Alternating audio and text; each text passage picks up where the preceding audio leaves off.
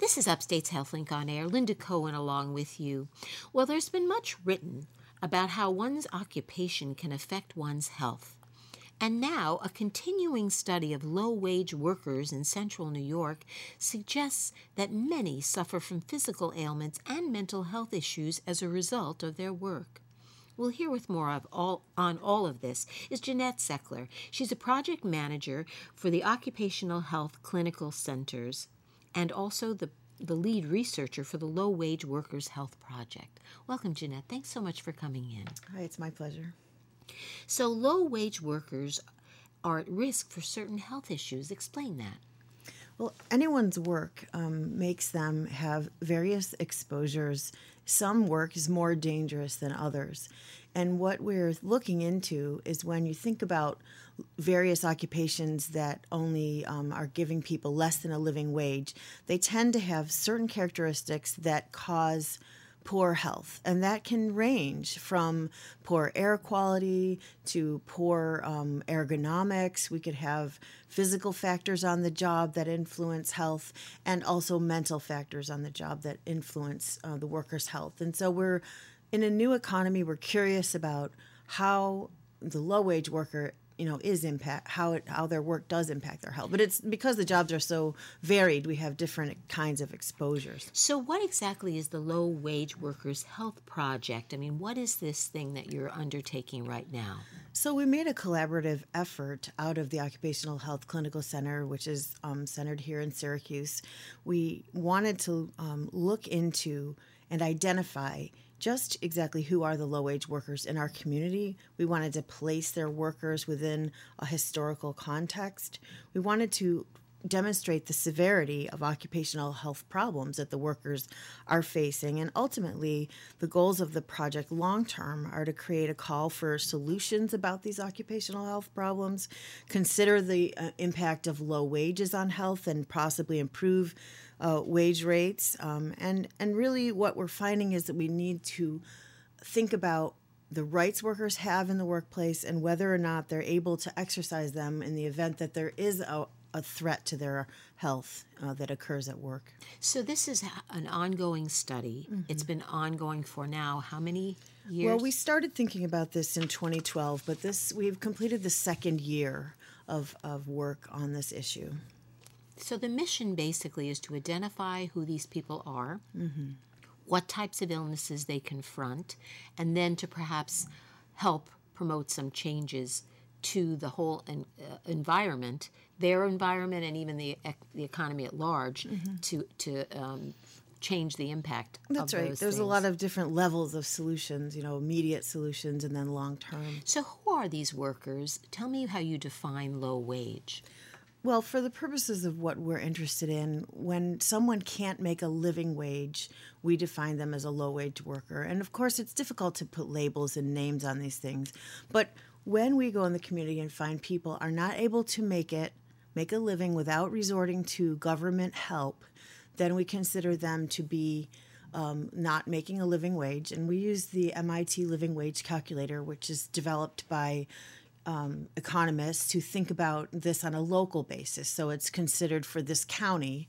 At the time that we were doing the work, um, $14 an hour was the sort of dividing line uh, for a single person, actually.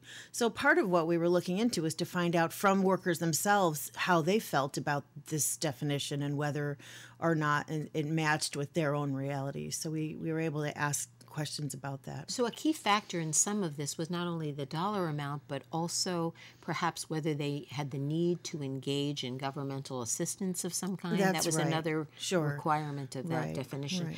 So, um, how did this study get started, though?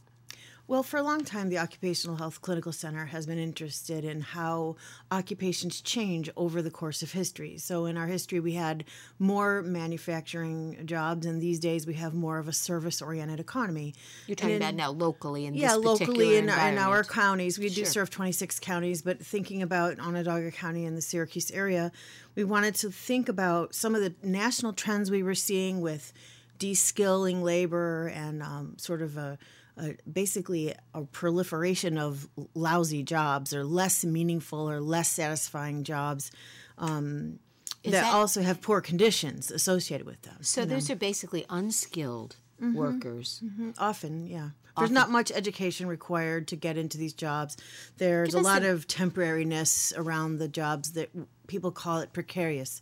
The work is not steady necessarily. It doesn't lead to a, a career path that one might aspire to or have a journey in which there's a profession that's pursued or even a trade or, you know, it's often um, what people think of as a dead end job, right? So there's this, there's this dis disincentive to continue in the, the field say you're not really training to apprentice very often the work is um, you know the, the basic work going on in communities serving people food I was going to say, give us you a, know. give us a couple of examples of you know those these categories. sectors are you know serving people food serving people in the medical setting um, moving people around in the hospital taking care of the laundry inside of a, a medical facility.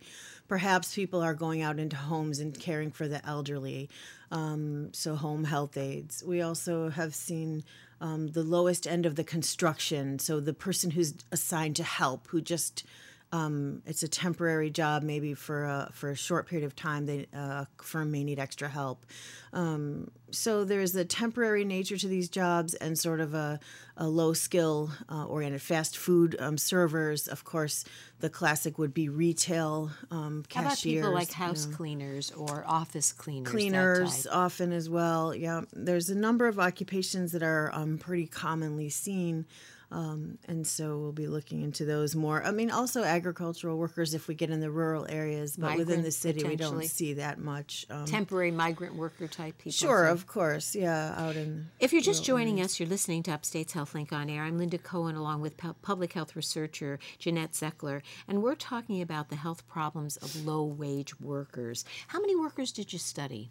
Well, over two years' time, we've had a chance to interface with over 450 workers in the Syracuse area. The first year, we did a survey in which we asked um, them specific questions about their work. And in the second year, we were able to have conversations with groups uh, around tables and discuss their problems at length. So, the, between the two, I think we got a pretty, we're starting to get a good picture of the kinds of struggles that the workers are facing on the job with regard to their health and with regard to the entire context of what it means in their lives. So, first, let's talk about what kind of health problems you found.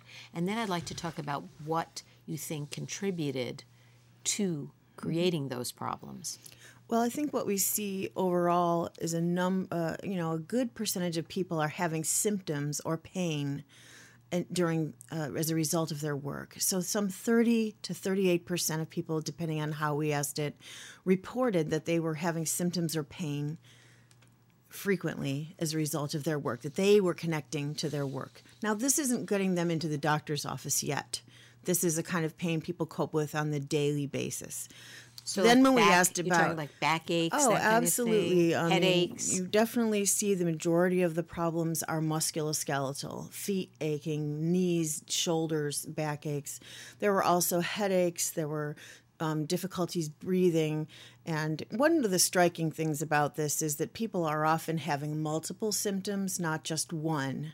So when you combine a couple of things are hurting or bothering you, um, that sort of um, compounds. And I think when we saw the figure at 17.5% who would uh, did seek medical attention for their um, either injury or illness that was related to their work. So in our minds, looking at that difference, 38% people saying they're having some problems, but they don't go to the doctor yet. We're thinking we need to find ways to prevent them from needing to seek um, help. It also strikes me that perhaps their lack of access or their lack of um, uh, in finding medical help or seeking medical help could also have to do with either access, whether it has to do with insurance or any other uh, barriers to that. Right, and the barriers that, that people face are very strong with accessing healthcare, and especially in a situation where you're going to need to use the workers' compensation system, and people are very concerned that they'll seem like a weak employee, and they're very concerned they'll lose their job. And that is a very real problem. There isn't an avenue often in the workplace for finding, you know, bringing the attention to the problem with the employer. So there's not um, as much strong pathway. There's not training, you know, about what to do in the event of your th- health being threatened on the job. Well, that also leads me to this whole notion of so, what are the factors that may be causing these emotional, physical disabilities or problems with the low wage worker? I mean, you mentioned something like um, precariousness, so that they don't have a sense of security in the job, the fact that they may not see a future mm-hmm. in this type of job but obviously there are other more physical kinds of things too, like mm-hmm. perhaps uh, exposure to harmful chemicals, for example, right. or not knowing their own rights. Help us understand right. that. So before we were talking about sort of a big picture, you know, look at you know whether or not there's meaning in their lives. Maybe they're having difficulty escaping from poverty and they're feeling disrespect on the job. But the devil's really in the details as you're starting to go down that path. What what these low wage workers face, we're finding is that the hours that they're required to work are uh, very they vary a lot and they're very unpredictable and often unworkable with uh, family life, especially if people have to work two or three jobs. So there's either too many hours, not enough hours, or constantly shifting around hours, uh, shift work as well. Then so the that phys- whole notion of unpredictability and sure. stress with in terms of making it work with life. So that's speak. correct. Yeah, and then physical conditions. Of course, we saw dangerous exposures. We saw people um, being exposed to bloodborne pathogens. We we observed, you know, people telling us about their exposures to dust, animal, um, animal. Uh, problems. There were others, you know, when you're talking about an office worker who works long hours at a desk, then you have very different exposure problems. And then, of course, very often there's lifting, uh, inappropriate lifting because they're in a rush. And there's a sense that the workers haven't been trained uh, properly to manage the job that they're doing. And there's also mental conditions. Um, many of the workers report uh, coworker mistreatment, workplace bullying. The boss may be especially authoritarian, or and one of the most troubling things is that people will report that there's sort of an unknown expectation of what they're supposed to be doing, how long they'll be engaged to do it, and what the work arrangements really are so they're not that, sure, you know, where so a they sense stand. Of disempowerment of is course. what I'm hearing. Yeah, and the work arrangements are are vague often. So many of us would never take a job like this, where we might get to stay or leave, or you know, we're not sure what the hours or the rate of pay really is going to be. But people feel pressured to take these kind of conditions, and so those uh, things combine to put people at risk for when there is a physical threat in the workplace. There's a lot of, as you said, disempowerment. They're not able to find a way to speak up or address it themselves. They or put up with you know aware. conditions. It sounds to me like yeah. they may not even be aware of what their rights might be Correct. or what avenues might exist for some kind of a complaint or right. a protest. So people have, you know, uh, experienced wage theft in a number of ways. Almost half, 48%. Wage theft occurs when you're not paid what you agreed to be paid. And this happens in a number of ways. So. I don't want to run out of time. What do you hope to come from this? You alluded to it in the very beginning of our conversation that you thought that something would change in our community. Tell us about your hopes. Well, I think that the, we'll be looking at this in a sustained way over time because there are short and middle and long range goals that we can have. The short range goals are that our um, Occupational Health Clinical Center has staff on hand who can create educational um, opportunities for low wage workers, and we'll be addressing some of the needs that were raised. But sh- middle range and long term, we need policies that change the way uh, work and the quality of jobs uh, in our communities are developed.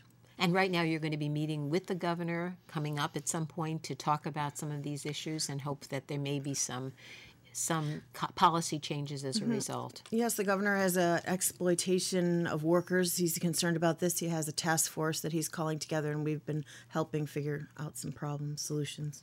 Thank you so much, Jeanette. My guest has been Jeanette Zoeckler. She has been the lead researcher in the um, Low Wage Workers Health Project and was kind enough to come in and share all this very interesting and important research with us. Thanks again. I'm Linda Cohen, and you're listening to Upstate's HealthLink on Air.